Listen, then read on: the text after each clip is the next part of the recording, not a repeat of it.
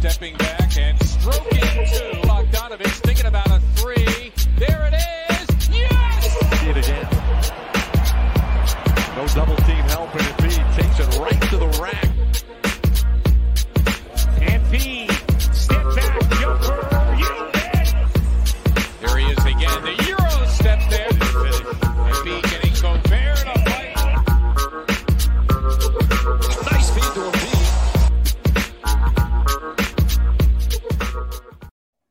going on, everybody? It is Tuesday. It's a new week, new year.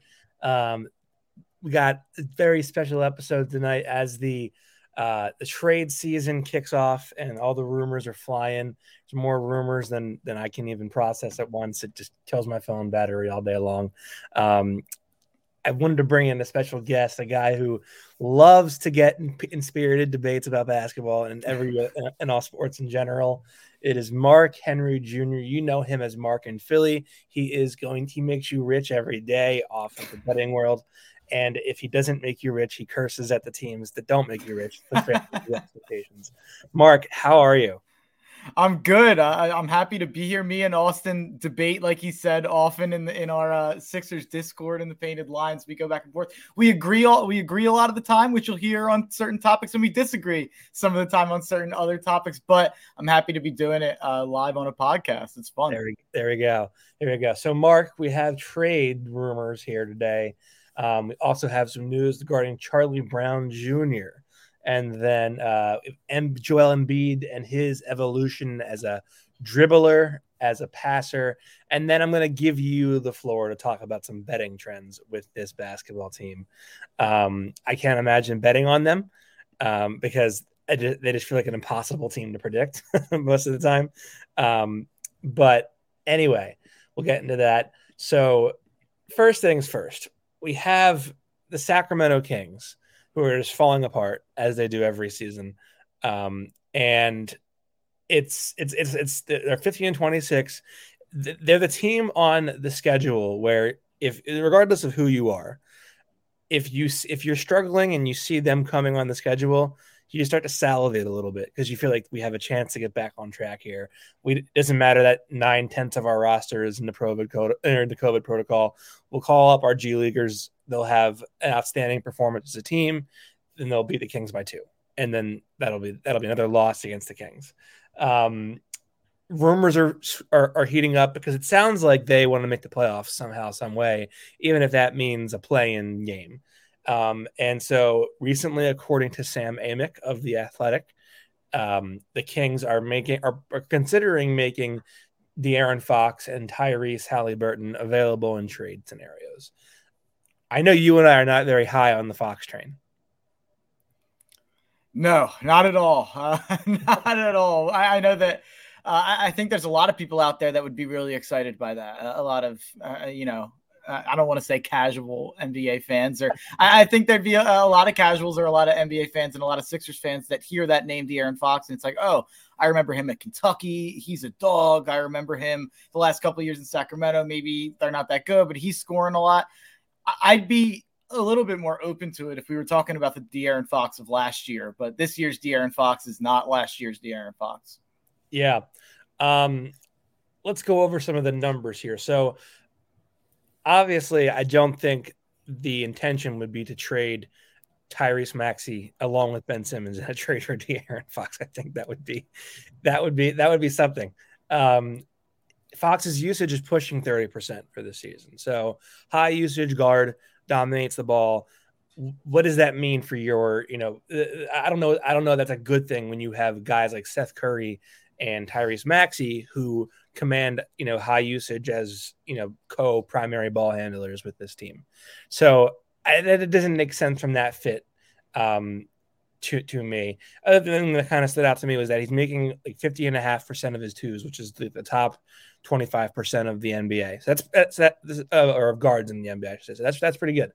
Um, the concerning thing is this: threes, effective field goal, and true shooting are all way way down.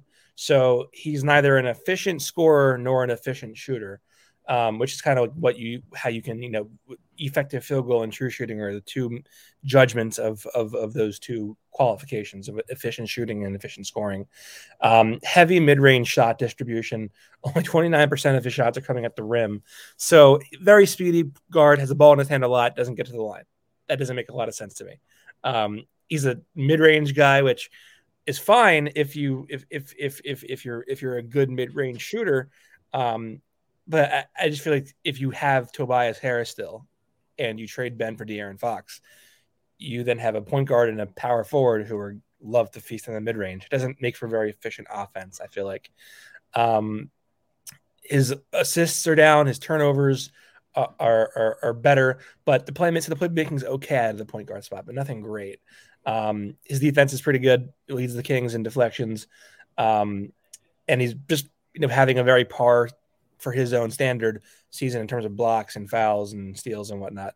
Um, but it's very concerning to me that his regression is coming in the year five of, of his career.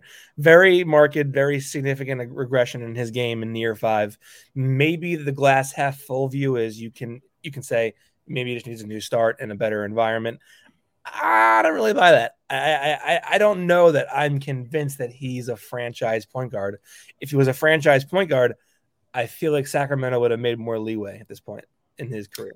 Yeah, as a glass half empty guy, I, I would probably say that last year was probably a bit of an aberration, especially from three. Um, how efficient he was from three, and um, I, I just don't ever see him getting back to those numbers. And I think we're seeing that this year, and I think we saw that earlier on in his career. And I, I always thought um, not, you know, I, I'm kind of dumping on Fox a little bit here, but I've always compared Maxey in a lot of ways to De'Aaron Fox. And I do think that, like you said, I don't think they're trading Maxey with Simmons. And whoever we're getting back, I don't want there to be a redundancy between whoever we're getting back in Tyrese Maxey, which I think De'Aaron Fox and Tyrese Maxey are about as redundant as it can get as in terms of two players playing at the same time and in terms of two point guards that you know neither are going to ever be knocked down, drop dead three point shooters in my opinion. So I, I just don't. And it's the same thing with people like Dejounte Murray, who obviously has taken a step, and there's others out there that people have suggested as Ben Simmons targets that I think me, you, and people like Tiago and a lot of people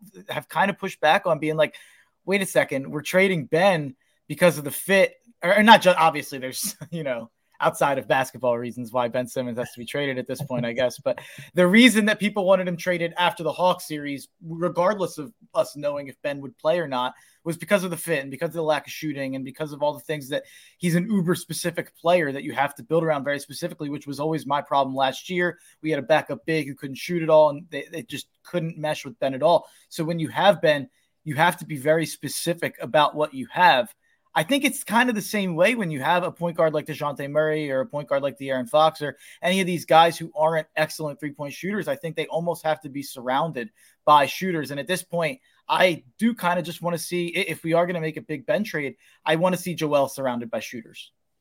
I agree.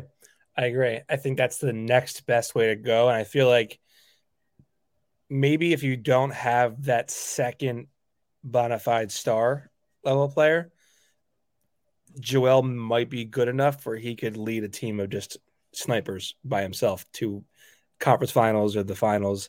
Um, because I think his life gets a lot easier. Let's say you theoretically have guys that are in the mold of um, like JJ's or, or, or you know whatever you know bigger you know JJ Redick's a varying size. The point is snipers. Um, if if you if you have that, maybe his life becomes much easier anyway, and he can dominate a playoff series more so than he could in the past with guys that couldn't shoot or were wanted to operate in the mid range.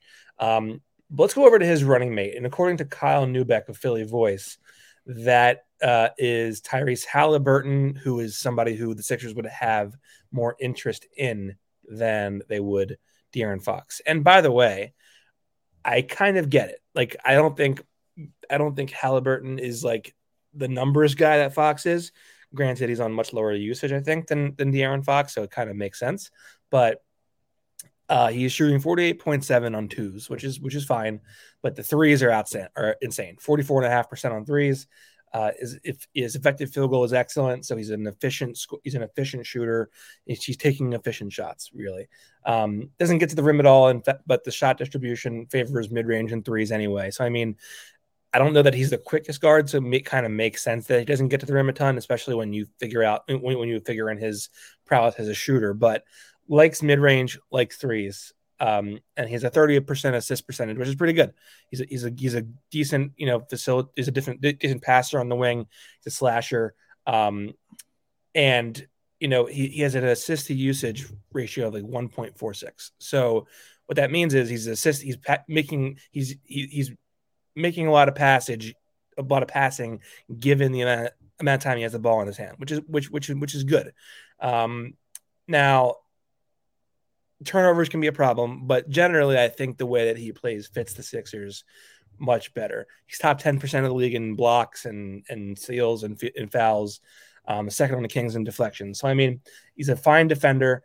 Um, I think he fits in best with what the Sixers have in terms of a guy that's not going to command the ball a lot. You're just going to basically wait patiently in the wings, relocate, and if he has to put the ball on the floor to attack closeout, he can do it.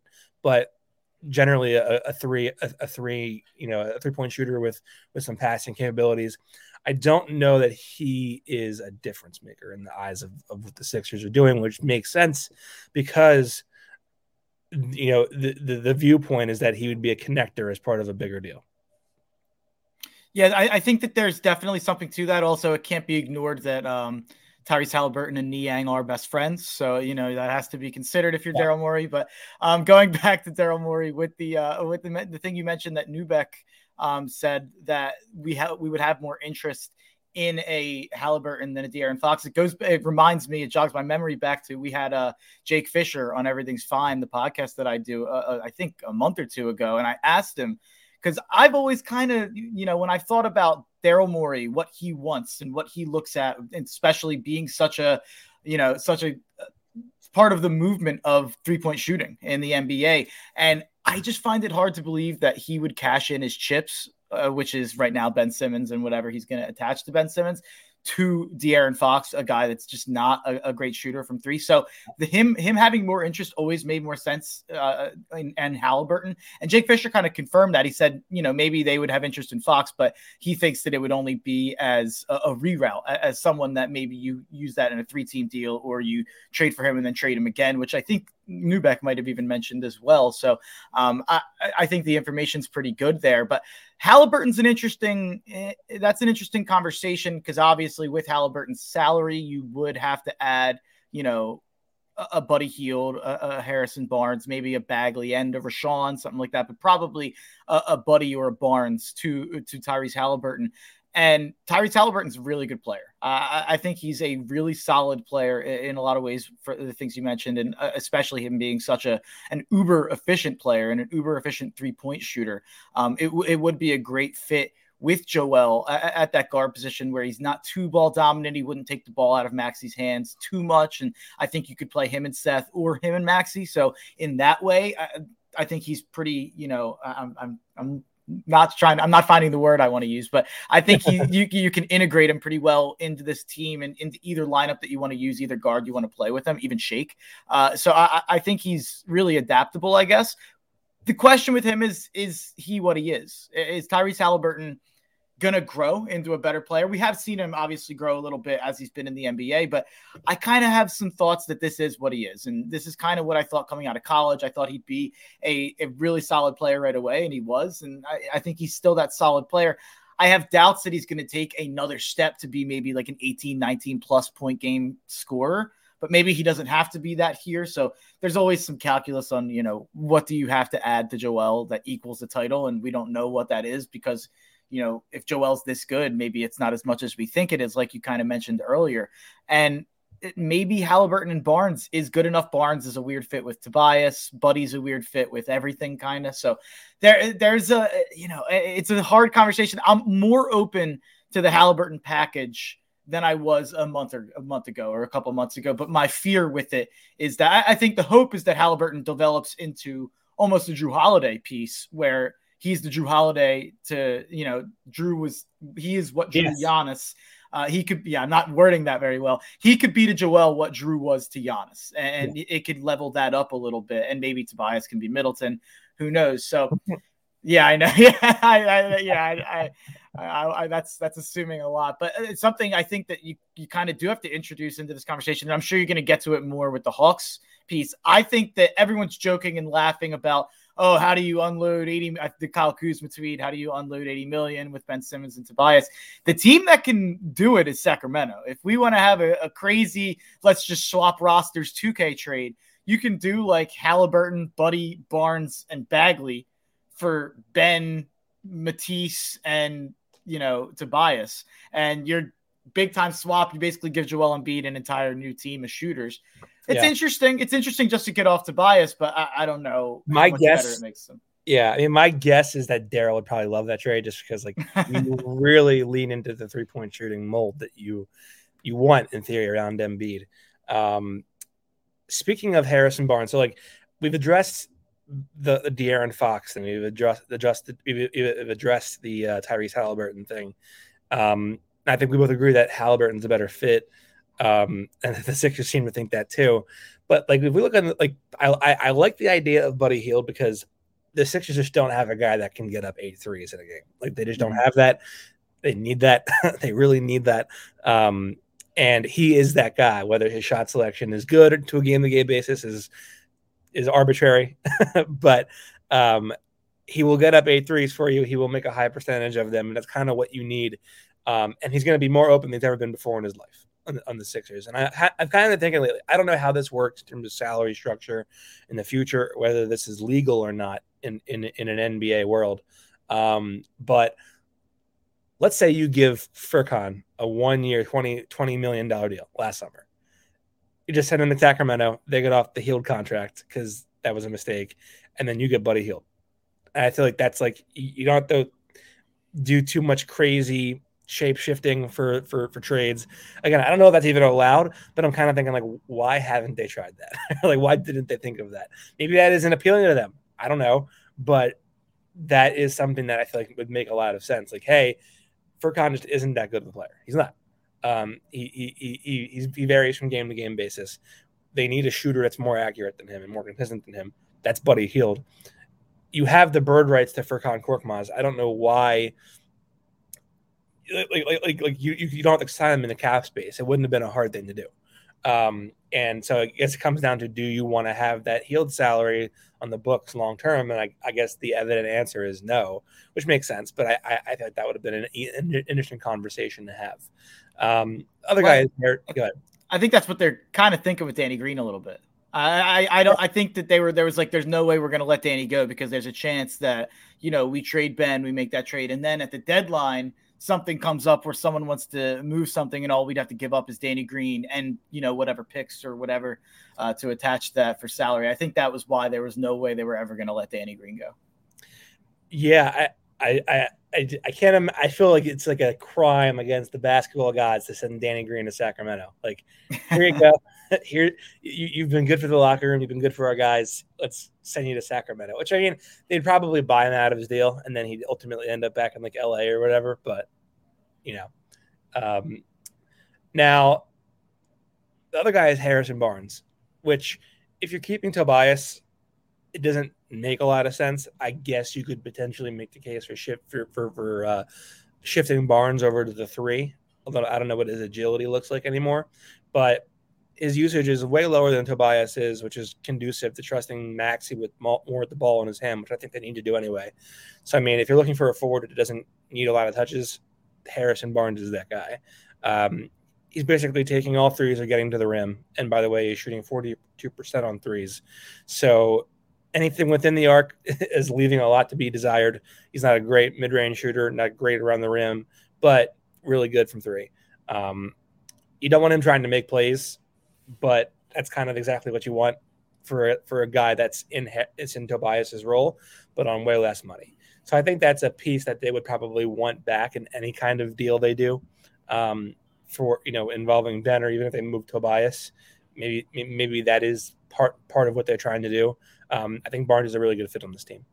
Just a random thought that isn't that isn't that Sixers related, Harrison Barnes wise. I was talking to a friend the other day about how Andrew Wiggins is kind of getting overrated again. Uh, I think he's I think he's really overrated right now. Um, if you just look at the Twitter conversation and the All Star Yeah. voting, which is always Would you vote for him? Would you vote for him? No, no, I would not. I, I absolutely would not. I think I would. I, Oh, not to be a starter, but I think if I if I had Yeah. the power to where I I, I was the one making the decisions for the All Star teams, I think he would be my last guy in. it'd be really hard for me to put on him or Draymond with their numbers, but I, I guess you have to put one on. I, Yeah. That's that's the that's the issue. But if Harrison Barnes was on the Warriors instead of Andrew Wiggins, would they be better or worse?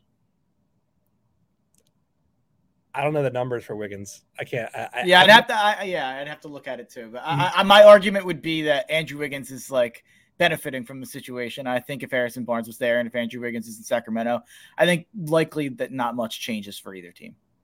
fair, fair. Just a random. That's the random. or maybe the Kings are worse. Maybe the Kings are worse, if anything. That could be true. Um, but it's. I did you did you read the Hollinger piece today? For on what? All Star selections. No, I didn't. I don't. I He don't chose Anthony Davis to be on the All Star team. Yeah, it's like the Lillard thing too, right? Like, do they just get there for for the name at this point? It was like I was. I'm, think, I'm like reading it. I'm like pulling my hair. I'm like, am I missing something? Did Ant, did, did Anthony Davis spontaneously come back under a different name and I just missed it? like like is it like, like is this the Taron the, the, the Talen Horton Tucker thing where they just like like, like like I'm really high on this guy anyway. I don't care how good he actually is. It's pretty funny. Like Anthony Davis, you look at the numbers even from when he was playing, and it's like, oh, they're they're really good. But then when, when you were watching the Lakers and when you were watching him, it was like, man, Anthony Davis just does not look the same. Horrible. Eh, He did not he did not pass the eye test, not to be a boomer or anything, but the the stats are surprisingly like not as bad as you'd think from watching him. But he has he's missed too much time. Yeah, no, absolutely. Um, so I think you and I are both kind of like, nah, on a on a on a Kings trade. We're not too high on anything the Kings have, which isn't surprising because the Kings are not a good basketball team, and you're not a good basketball team when you don't have a good you don't have a star. So there's that. Um, moving on over to the Hawks, they have emerged as a as a as a possible team recently. Um, I will tell you this off the bat. From what I can gather, Ben would like to be traded to the Hawks. That I'm sure. Yeah. Yeah. I'm sure. from, from what I can gather. Which I mean, I think if you put them in a high pick and roll and you just and you just do like those double drag actions that they love to do with um with with Trae Young, I think that makes sense because Ben can just dive to the rim. Problem is then like what do you do with Capela because you need your stretch big, um, and that, that doesn't make a lot of sense to me uh, with Ben Simmons there. But Cam Reddish, take a look at Cam Reddish. Um, you know what? I'll tell you what. Why don't you start? Who do you want to start with on the Hawks? I think uh, the Hawks are interesting because it's like what I mean. There, there's so many pieces at this point because no one knows what the Hawks um, are, are really willing to trade. I think you could take obviously Trae Young out of the conversation. You could take Capela out of the conversation because there's no there's no fit here. So it really is like, is it John Collins? There's obviously rumors that he wants out and he isn't happy. Uh, even just after signing his contract, there, you know, Kevin Huerter could be uh, up for debate. Danilo Gallinari has salary uh, that could match, and then there's um, obviously uh, Bogdan Bogdanovich, who's another guy that could be in this in this conversation. He's probably the most interesting to me. Bogdanovich, so I guess we should start there. I've always been a, a huge fan of his game, and um, even he had some bad games against us in in the playoffs last year, but he would hit shots at the biggest moments. Not to not to be that type of guy, but Bogdanovich carried them last year in moments where Trae Young was out for a while. Um, Yeah. At, right after Lord Lloyd Pierce got fired, and he he is a, a really good player who can really take over games. So Bogdanovich is interesting to me. I'd probably, you know, I, I think that the biggest, I, never, I'll, I'll save that thing for a little bit from now. But the Hawks probably don't have a package that that makes me think, okay, I, I'm in. Yeah. Um, I'm kind of in the same boat, although they have a bunch of guys that are theoretically like perfect for the Sixers. Um, which guy do you want to talk about first? I guess we could start with Bogdanovich. All right. So his injury concerns are, are I, th- I think are a little bit like worrisome for me. I do like how his contract is I think isn't expiring or it's like very short. So I mean you could always reallocate that money to someone else if you don't like what you're getting out of that uh a- a- out of him. Um I think that's a good a good deal uh, or a good piece to have in a deal um, if you're trading with them. Um, I also feel like the more likely to be moved player would probably be get the Gallinari.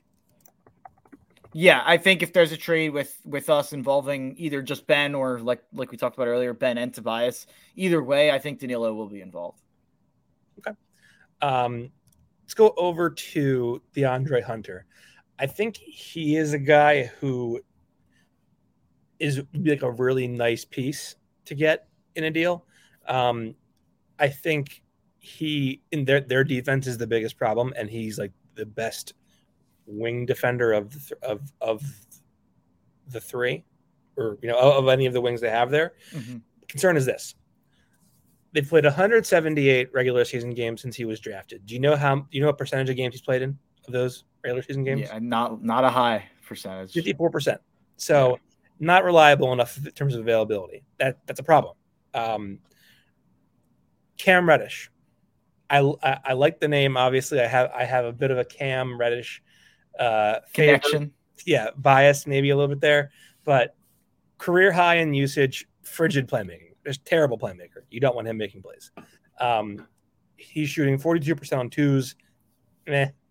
Um, 37% on threes, pretty good. Um, he takes mostly his shot distribution is mostly threes, but a balance of middies and shots at the rim. Um, by the way, shooting 30% on middies, which is horrendous. It's hard. That's a, that's a terrible, terrible number. Um, he's got to give you a call. He's got to. That's like, right. Austin, that's right. He forgot. He forgot, he forgot, he forgot, some of the things that that, uh, that he learned. Um, 57% at the rim, which is not good. Um, he's perhaps not as aggressive a defender as he could be given his size and length, but he gets steals, doesn't commit a lot of fouls, and leads Atlanta in, in deflection. So there is some tangibles in there. And de- there are some things there in defense that you do like. Um, there's growth there. I think there's growth that he needs to exhibit before you before you're ready to say anything about him. Problem is, I don't think the Sixers have the patience for waiting on a young guy to figure it out. I, I don't think there's enough time for that. Um, and he just hasn't made a big enough jump in three in, in three years. Now, part of that is like, well, why hasn't he played that much in three years? I mean, um, or like, why, why hasn't he been given, you know, enough leash in three years? I mean, I feel like he was a very high touted player coming out of the draft. He's kind of like he's had some injury stuff, but he's mostly not not had a lot of usage um, with the Hawks. Even though this is his career best usage, still isn't anything like that crazy. Um, Gallinari is a guy who I feel like if there's any one shooter in the NBA that year after year has just crushed the Sixers, it's been Gallinari. And the funny thing is, like, he gets no lift under his shot at all. He just makes these insane line drive shots. Like out of the post, he's killed the Sixers. He's killed them from three, too. The three that he missed the buzzer earlier in the season that would have won the game for Atlanta in Atlanta. Um, I was like, that's going in. There's no way it's not going in and then he was just a little bit short. He's been a Sixers killer. I think like the second most points of his career came against Sixers when he was on the Knicks. Yeah, he's someone that's always killed us. He's he's someone I've probably always overrated a little bit in my head, and I, I think that if there was a trade with Atlanta, I don't I, I don't think there will be. I really don't think that the Ben Simmons trade will be with us receiving pieces from Atlanta. I, I guess I should say. Um, so I, I, I don't think it'll happen, but if it does, Danilo will be involved.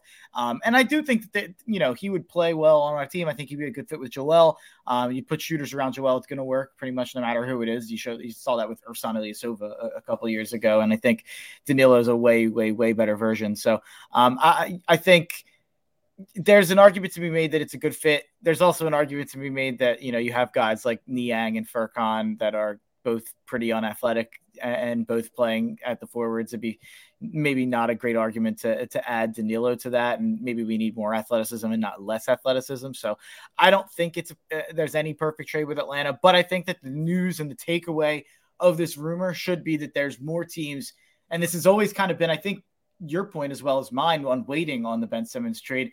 As we get farther in the season, teams that are disappointed with what they're doing are going to become more desperate. You're already seeing that with a lot of teams. And when you're seeing teams float out interest in Ben Simmons, this means that at least this Atlanta becomes a contender for a three-team trade. Atlanta becomes maybe someone out out there wants John Collins, and we can take something from there, and they can get Ben Simmons and who like I, I just think the more suitors for Ben Simmons, the better. Even if there's pieces, if, even if there's not necessarily pieces on that team that are a perfect fit for the Sixers. Yeah, um, I agree. I agree.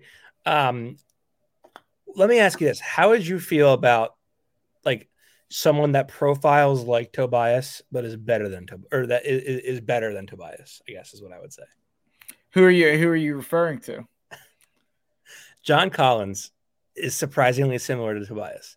Um, obviously, the rumor right now is he's not happy with his role in Atlanta. He would have a chance at a higher usage in Philly. Um, and I was kind of surprised that he takes as good care of the ball as he does. His turnovers are pretty low.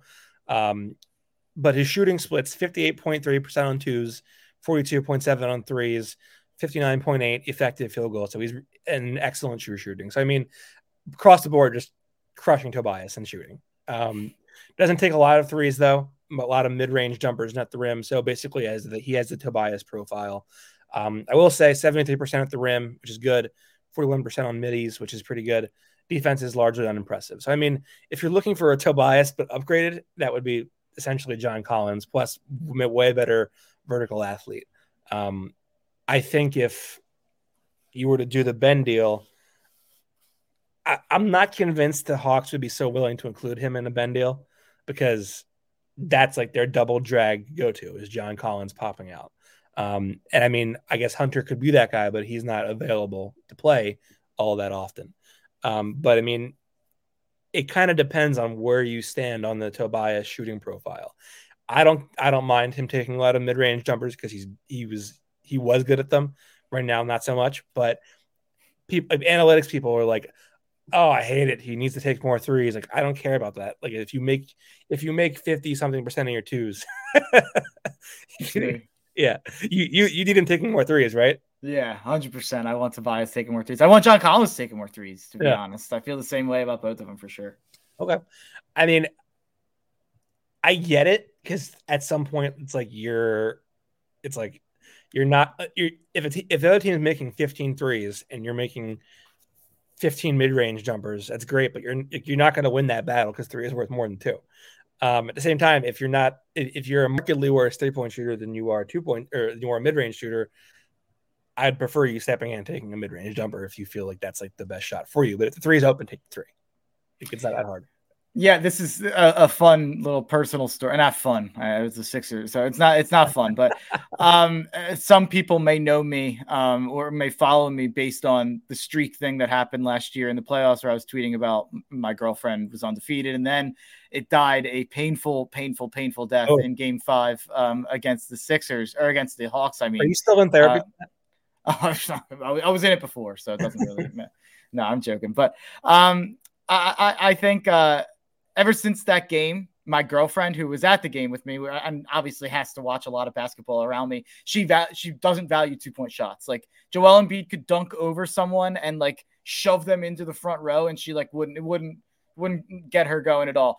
She, she she just complains anytime the Sixers aren't shooting threes. So I'm someone like you just made fun of me a little bit for, who's like, why isn't Tobias shooting threes? But I find myself now watching games with someone who will will hit four straight twos, and it's like, well, it doesn't matter, it's not a three, and I'm like, twos matter too. So I'm I'm kind of like I'm on both sides of it now, but. Um, yeah, generally I am like a just shoot all the threes uh, type of guy, and Tobias Harris has shown in his career that he can do it. Like in his LA Clippers days, that was like, uh, as you know, um, we're not going to get into it too much on this podcast. There's no real place for it, but I, we, I'm not a huge Doc Rivers guy. I never have been a Doc Rivers No, guy. I know. But, Believe me, I know. but I, I know, I know. I, but but that goes pre Sixers. That's that, that goes to the Clippers and the Celtics days. And the re, but the one reason that I was like, okay, you know what, I, I'm fine with it. Uh, he'll he'll do something good for the Sixers. Was I thought Tobias would get back to the three point volume and, and the type of play that he had on the Clippers, and he was a lot better last year. So Doc did help out Tobias for sure. But it, it wasn't exactly what I wanted. So um, that, that's that's definitely been frustrating with Tobias, and a big part of the reason that I, you know, and I didn't I didn't vocalize this correctly. The Kings thing, uh, the Kings packages, like we said, I'm met on. I think where I'm at with the, the Sacramento thing is if you want to take Tobias, we can talk. Like that's probably where I'm at. Fair. That's fair. Um, um, I think it's funny. Like now that now every time Tobias does like the thing where he like jabs, dances, and then pulls up for a mid range too. His Melo, his Melo impression. Yeah. Yes. I my eyes are less fixated on Tobias and more on Doc behind him and what Doc is doing because if he's like just like raising his arms in disgust and like waving them off like, I give up. it's just it's like it's like that's that's about that about sums it up. Um yeah, it's it's it's it's ugly. It's been ugly at time this year for sure. And he doesn't have Ben in his way to sort of take the blows for their bad losses because when they lose now and it's bad, it's because of Tobias a lot of times. Um, but yeah, it's definitely been problematic there. Um, I, I'm not sold on on the Hawks being so willing to be to include John Collins. What do you think of Kevin Huerter? Oh, please don't hurt her. I'm a huge Kevin Huerter guy, even though he did he did hurt us. Um, last year in game seven. He was an axe murderer against us. But um, I, Kevin Huerter's been a guy that I've liked for a long time. But it, it's it's kind of the same thing with Huerter, Hunter, and Reddish. It's all kind of like, in theory, I could get behind any of the three of them. You know, Hunter, you got the tough nosed defensive guy who can hopefully be a really good shooter from three. Um, with, with, Reddish, you have if Austin Krell gets his hands back on him, he's going to be a top 10 player in the NBA. Uh, his shot will be going right.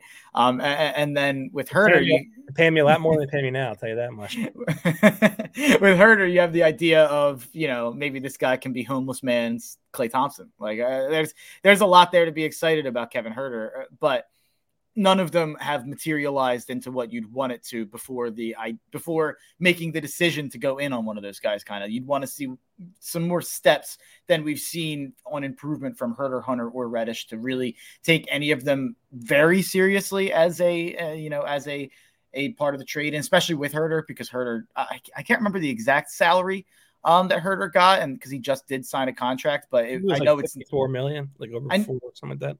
It's not cheap though, so it's not like we're talking about a guy on a discount anymore. So um, that's something that you do have to factor in with him. Yeah, I mean, just taking a quick scan of like what what his statistical production looks like.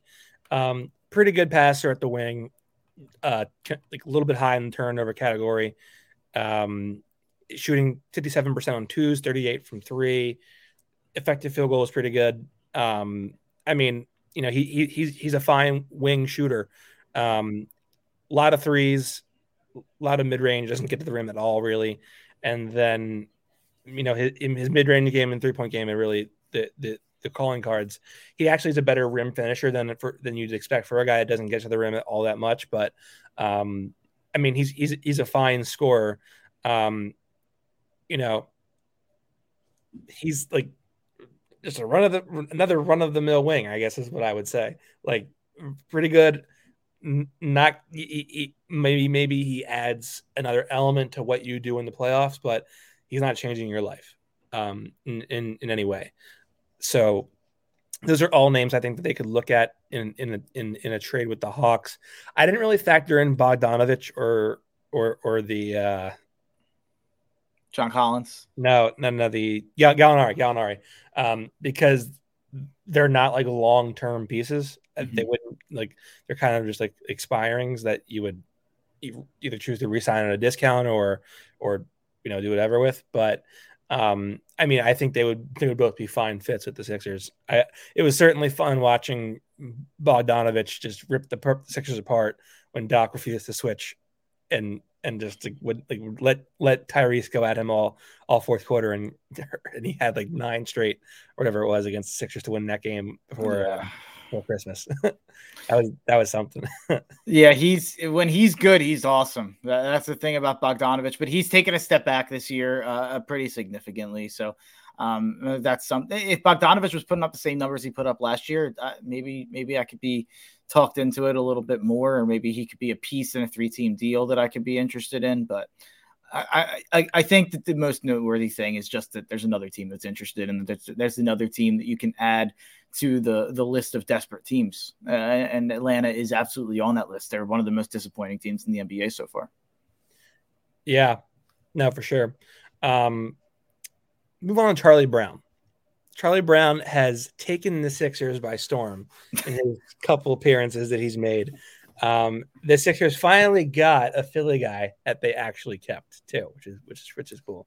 Um, that they had Mikal Bridges, they let him go for the lovely Zhaire Smith. That Oh, was don't get me started. that was a very good tenure he had where he played like five games. Um, yeah, that was something. Um, and who was they had somebody else from Villanova who I'm forgetting about. Hmm. Maybe they had a chance at Sadiq Bey or like didn't or like didn't take. Maybe I, I They- don't remember. They've had plenty of chances at Ryan Arch. They should have taken That's him. right. That's right. My, Um, my, my Neshaminy High School alumni. There you go. Now he's now he's a Knickerbocker. Yeah, I know. I hope he I hope he sticks on there. Yeah. Um, but Charlie Brown, I I tell you, if there's anybody who's ever been perfect at doing the dirty work things that like teams love, it's him. and I mean, the Sixers are a garbage perimeter defense. They're uh, well, mostly garbage. I won't I won't say in totality, but generally speaking, they're not a very good perimeter defense. They're a terrible rebounding team. In his two games, he was hustling at every loose rebound. He was getting deflections. He was getting out and helping them defend. He played he played it perfectly in those couple games, and he got rewarded. They just signed him to a two way deal tonight. Um, he's filled a need for them, and he just kind of slided in perfectly. I don't know what his agent told him or did, or I don't know what he drank, what kind of foods he might have consumed before being signed to the Sixers, but they made his brain just it was a mega brain move for him he was like i'm going to do literally everything that you need me to do that you guys aren't good at I, I might I'm I'm a little bit of cold water here. wow I'm not I'm not quite as enthused about the Charlie Brown Jr. uh, experience as everyone else is. He is a dirty work guy though. You're you're right there. So I I, I get bringing him on. I was more excited by the Tyler Johnson era. I I I, would have been happier keeping Tyler Johnson around and keeping a bench shooter off uh, off the bench and having a guy that can kind of come in and take over a game for a, two minute stretch every once in a while. Um, and I, I think that's what I would be looking for uh, with a guy at the end of the bench. But I, I get the argument that you know you want an unselfish guy who can go out there and play with any lineup and you can go and play some defense. But I guess uh, I- I don't know if I want another guy out there who's a complete net negative on offense. well, those are just so much fun um um I saw I saw him the first shot he took last night. I cracked up because I was like, it, it may be a foul, but my God, man, did you miss that, that three about eleven feet short of the back? I mean, it, it hit the bottom of the close side of the rim or of the backboard. Like it, it clipped the bottom corner of the close side of the backboard. That's how off it was, um, which I thought was hilarious. Even if it was blocked or he was fouled, still, um, I thought it was hilarious. Now, um, his shot needs a lot of work. it's like a it's like a shot put catapult type thing where he gets it over that right shoulder and he just slings it. And like like buddy, you gotta clean that up. That's it's gonna get blocked or you're just not gonna make many shots. yeah, um, I, I just don't see him having like a long term uh, role on the team. I guess maybe you I'm might wrong. be right. You might be right. You might be right. But I do think that like for a team that is just so barren of wing defenders that can like switch two through three or two through four, I feel like it's not a bad find. Maybe there's a depth piece there that you can hang on to. Maybe not. Um, I don't have a problem with it this this season. Yeah, I, I totally understand why people are excited about it. It's like last year I was like clamoring for Taurean Prince at the deadline. So it's like I, I, totally get just wanting something at, at the perimeter to play some defense because we're not good at it currently. And it's, you know, the reason that my, you know, my dreams at night are about trading Ben Simmons for Jaylen Brown uh, because you, you add a guy like Jaylen Brown into the wing defense, and that's like incredible. And I do think eventually Boston's going to have to be on that list of desperate teams that we were just talking about and mentioning. So um, that's kind of uh, not to bring it back to a Ben Simmons conversation. Um, you you are obviously missing Ben Simmons, so that's going to hurt your perimeter defense, and that's where we are. And it's funny, like I, I put that Sacramento trade out there that I mentioned earlier with the three pieces for their four pieces, and it's like well, you're trading Ben and Matisse, so uh, can your perimeter defense handle that? And it's like, well, Ben's not playing right now, so our perimeter defense is already not handling that well. Um, so I, I get trading Matisse would hurt that too, but that's kind of why I'm willing to hold out um, for the perfect kind of role. And Brandon Ingram's not a great wing defender, but I, I I'm really interested in adding a wing to this team. Um, so maybe that would also negate the need for a, a Charlie Brown Jr. down the line. But um, I am hoping that they add a wing at some point, whether that be a huge move or uh, or whether that be something like Taurean Prince or something like that. Have you ever like seen Jaylen Brown shooting free throws? It's like a wild adventure. Uh, yeah, it's, it's bad. I don't get what's happening there. It's like like his mechanics are sound, but he either nails it or it's like a very profound brick. yeah, it's that's like the one weird thing about his game, and he's been he's improved in so many. Like I was not a Jaylen Brown guy, like coming out of the college, and even when he started being a pretty good player, I was like, ah, he's overrated, and uh, like I, I just was kind of always pushing back against it. The way he's grown these last couple years is, shocking. Uh, how good he's turned himself into as an offensive piece, especially. But it's shocking that he hasn't fixed that, especially with how good of a shooter he's become and how good of a scorer he's become. It's shocking that he's just like I think he's is he 70% something around there from free throw? Like it's, it's like lower than that like 60 something yeah it's it's i know it's not good. It's not what you'd think. It's a shocking if you don't like if anyone out there that's like just a casual fan and doesn't know like what Jaylen brown's strengths and weaknesses are i don't think that they would guess he's a sub 70 or around that percentage free throw shooter. Yeah i mean he's not the first celtic to just brick everything he throws up but i mean you know it's it, it's just a very odd phenomenon. Um would if you if I told you at the beginning of the year that the Sixers would be would be replacing the Ben Simmons defensive prowess with the likes of Matisse Thybulle and Charlie Brown Jr., what what, what, what would you have said to that? um, I, I think that the thing that I, I the thing that I always go back to is like you're gonna have to make sacrifices in certain areas. I, I, I guess so. That's the whole thing about Ben Simmons, and a lot of people are, are, are saying oh, if we had Ben, how many more wins would we have? And I, I, I do think that we'd probably have another win or two, or a couple more wins, maybe, um, especially without Joel. But people forget that the minutes with Ben on the floor without Joel are never have never been good. Yes. And it, ever. They've never been good. So, and uh, so maybe we would have played Ben every single minute with Joel, which is what I was clamoring for. I know a lot of people had a problem with the bench shift um, in the past that Doc would run out. That's actually one of the problems I never really had with Doc, and I never really brought up with Doc because I always wanted to see Ben and Joel playing every minute that they could together. So if Ben was on this team currently, sure, our perimeter defense would be a lot better and our pace would be a lot better. We'd be way better. And I think we're like 29th in fast break right now. So uh, we'd be way better in those areas that we're really lacking in. But I think that the negative impact he'd have on the bench lineups and the lineups with Drummond in it would almost subtract any positives that would come elsewhere away from it. So um, uh, it's just it's all and it's the same thing when you're talking about who you're trading Ben for. It's all about sacrifices and what you're willing to sacrifice to get better in what area with trading Ben to add whatever you're adding for him. Um, sexyscenarios.com says, do you notice do you notice a lot of Tobias shots are short? Possible minor injury. It's been three I years. Yeah. I do notice they've been short, and I that typically is indicative indicative of um, a lower body injury. But um, I think COVID could be in play still. I know people are like, everyone has COVID, but like we truthfully don't know the long term side. No, yeah, for sure. We don't. Um, so I think it's like hard to comment on. Um, the Celtics aren't bailing the Sixers out of their Brick Simmons situation.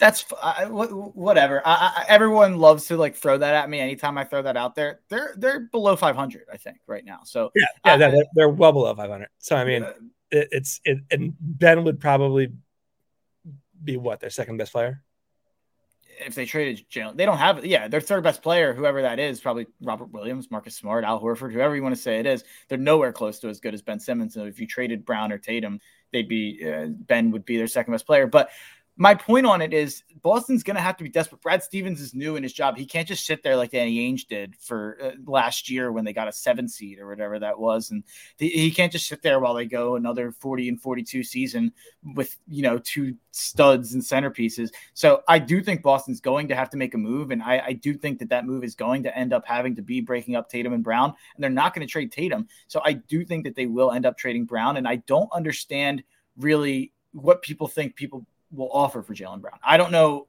who's going to come in with a better offer. We could offer Ben and Matisse and a bunch of draft picks. So I don't know who's going to offer a better package to that that would fit better because I do think Ben would fit pretty well in Boston with Tatum. So I, I don't know what Boston's going to get that's a better offer than that for Brown. Or even if Brown became available and Boston had to make a move and they didn't want Ben, like I said with Atlanta, it could become a three team situation where you know oh, oh maybe Portland is more interested in Jaylen Brown and Damian Lillard becomes available and Lillard goes to Boston, Ben and everything goes to Portland and we get Jaylen Brown. We don't know what's going to happen. I think that that's kind of the argument for holding on to Ben because it's like we're seeing these teams like Atlanta and Portland and all these teams disappoint and it's like oh they have to do something. Ben Simmons might be that something. Eventually he's going to be that something for someone. That's disappointment. Yeah, I think like this notion like bail the Sixers out of their Ben Simmons situation. When you're under 500, it's also like we're doing the, the, the Sixers are doing you a favor, pal. Like it's like it's not like like you're not in this position where you're high up on the chain and you're like like you know like like everything's great. No, you're below 500. You can't like, like you you don't have any kind of defensive prowess. You have two guys who don't pass the ball to anybody.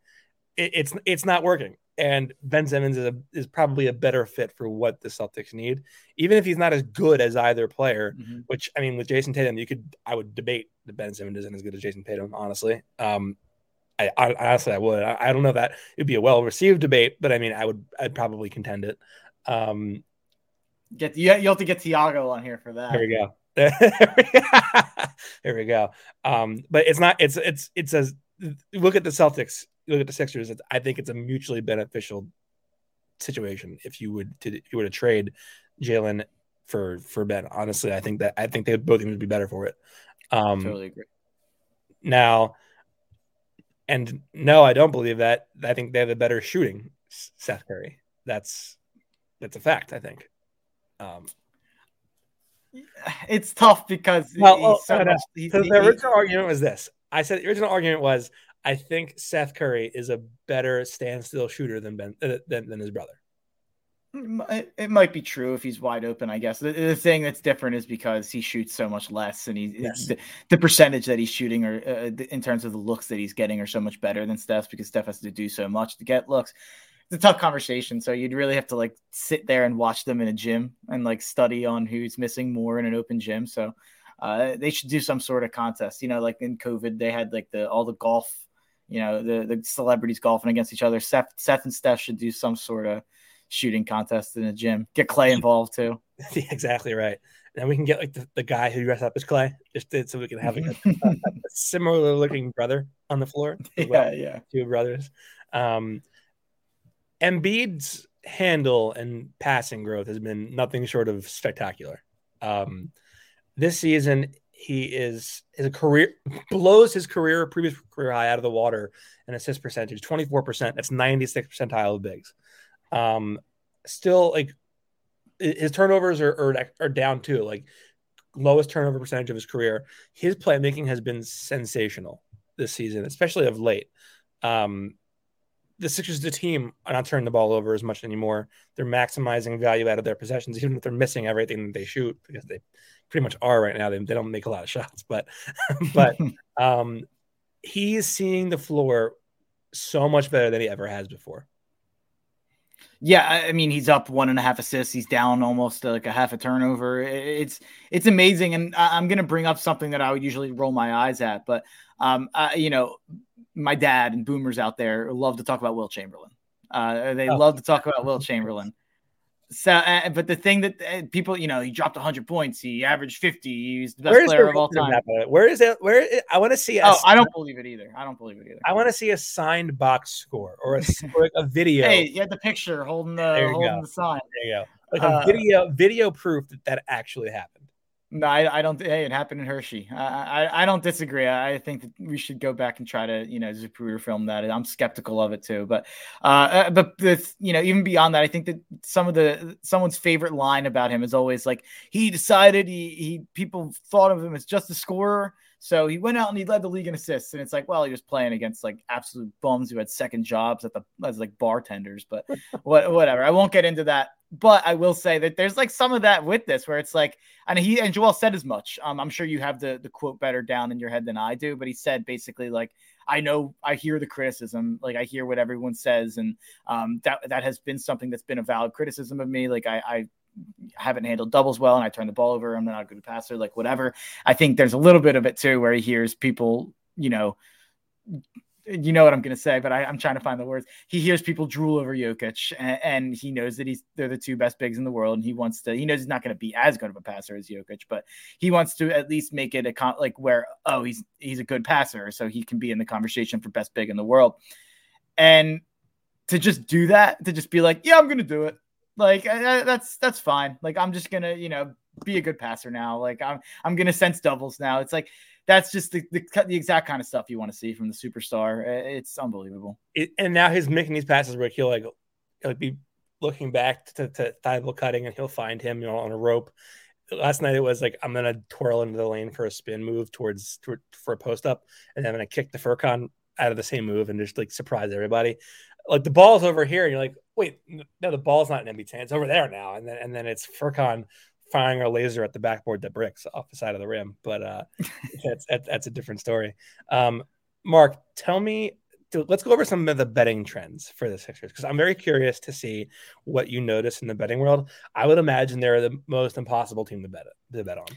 So that actually that's actually not the case lately, at least. Um, so so you asked me about Sixers gambling trends to prepare a couple, and there's two obvious ones that jumped out um, right in my brain. So I did a little research, and they both kind of prove misconceptions that the Negadelphian aspect of the Sixers fan base has kind of been spewing. It kind of pu- proves them wrong. So, not only are the Sixers 7 0, uh, obviously, in their seven game win streak, they're 7 0 against the spread in, in that seven game win streak, of which that they've been a favorite in six of those games. So, they've been heavily favored in like four or five of those games.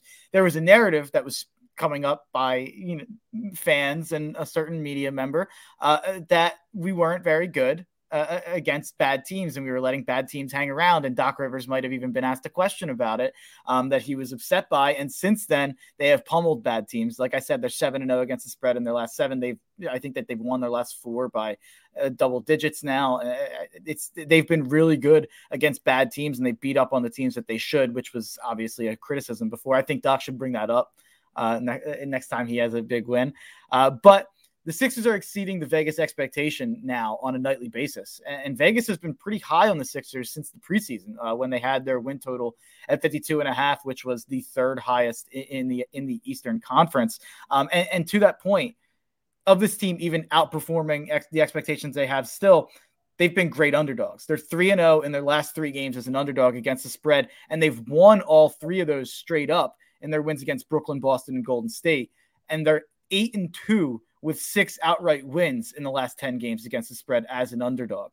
So for those who are either saying that, you know, we don't beat up on bad teams enough or that we can't beat good teams, neither are really correct. And, it also, and again, this isn't really a gambling trend, but I believe they're on a 60 plus win pace with Joel Embiid healthy right now. So I would say that the, the, the gambling really what to look at is, is Joel playing? Yeah, I'll probably bet the Sixers, but really just don't bet the Sixers when Joel's out and if the Sixers are if the Sixers are underdogs, hammer them. And if the Sixers are playing a really bad team, hammer them then then too. Where they kind of get into troubles when they're like a favorite of between uh, like three to seven points uh, in those games against like uh, you know I- am trying to think of one example. Uh, it's not jumping off the top of my head, but that was what it, it seemed like. They're really good as big favorites, and then they're really good as underdogs. Interesting. I wouldn't have thought that.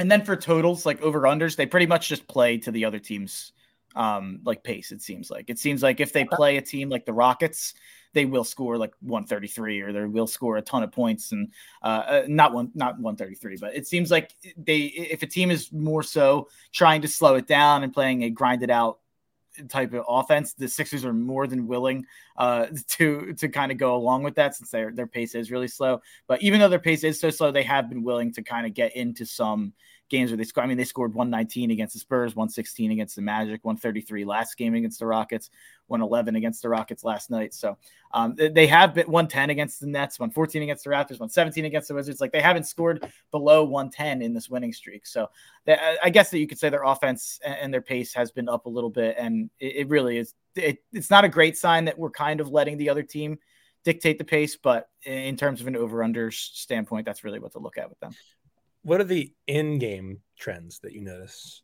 Any? Um, I, I think that the fourth quarter problem is kind of fixed a little bit right now, and I think Joel Embiid has been the number one factor in that. That uh, he's leading the league in clutch points, and he's been uber efficient in the fourth quarter. So um, uh, that's kind of the trend. The trend in the past has been, you know, oh, the Sixers are up 15.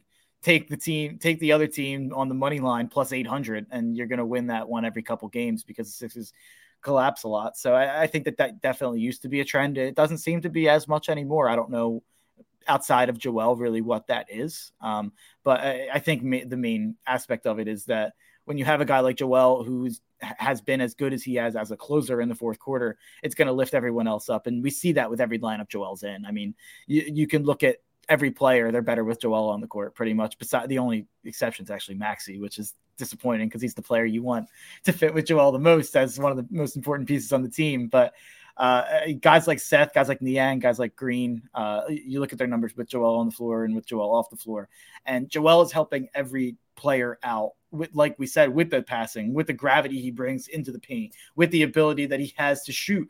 So you have to obviously help off to shoot him. It's going to open guys in the corner. So uh, Joel just does so much on a nightly basis that makes you think like, wow, you could go at it either way. You could go, wow, we have to trade Ben for Haliburton in a package right now to get Joel as much help as we can. Or, wow, if we wait and we get Joel, you know, an actual stud to put next to him, this is this is a championship team, no doubt about it. So that's you know, I don't know how I ended up here from gambling trends, but um, Joel, the, the, the the gambling trend is that Joel Embiid is really good, and also bet on him to score 31 points because that's what he does now, right? He, just, he gets to 31 and he's like, I'm good. 31's my number. They should have changed his number to 31. Just have yeah. just, just, just have just have Seth switch him and just be like, listen, yeah, yeah. say 29, I'll be 31, and then that'll be that. Um, Mark, where can they find you? You can find me at Mark Henry Jr. underscore. Uh, I have all my podcasts and all that stuff in the bio. I won't go on a long list of uh, you know all the content I do. Uh, it's it's too much. Um, but you know, go to go to at Mark Henry Jr. underscore. I do a ton of podcasts. Everything's fine. I do a lot of stuff here at the Painted Line. So uh, come check it out. Everything's fine is like the funniest fucking podcast. Kyle's hilarious. Kyle, Kyle is something else. We uh, we get into it sometimes, but uh, he's been um, joining that podcast has been really fun. Uh, I, am not gonna, I won't break any news here, um, but uh, it, it it's it's been really fun, and uh, I'm kind of reflecting on it a lot recently. Um, so I, I will say that I, I appreciate Kyle bringing me on five or six months ago um, to be on that pod because they had already built something on their own, and I, I, I think that we've built it a, a little bit more uh, since I've joined, and he he does great stuff on the side of it with the with the street videos as well. Um, or the, so fucking the, yeah, it's it's such it's so great. Uh, this he um I, I always say like for what he maybe lacks in being a nerd like we are um and like a lot of other people are he makes up with just like his brain works in the in the most interesting ways. Like he knows what people want to tune into. Like if I want to talk about something dumb on the podcast, he's like, no, people want to hear this, and I, my brain just doesn't work like that. I want to talk about what I want to talk about. He yeah. he's very smart. He knows what's going to connect to people, and people love everything's fine. It's it's funny how often I hear like as opposed to um you know not to put down anything else I do, but uh it's so it's a lot different, and, and uh, it shows a little bit of a different side of me too. For sure. Absolutely. All right, Mark. Well, thanks for hopping on tonight. Um, any any anything interesting going on in in the world of sports besides the Sixers I should know about? Oh, the uh, hold on, I have a shirt on under here. Oklahoma City Thunder. Uh, bet on them all the time. That's that's where I'm at right now. I, I bet the Thunder like every time they play. There, I think they're. I, I, don't have the exact number on the top of my head, but I think they're 24 and 13 uh, against the spread as an underdog. Um, they've only been favored twice this year.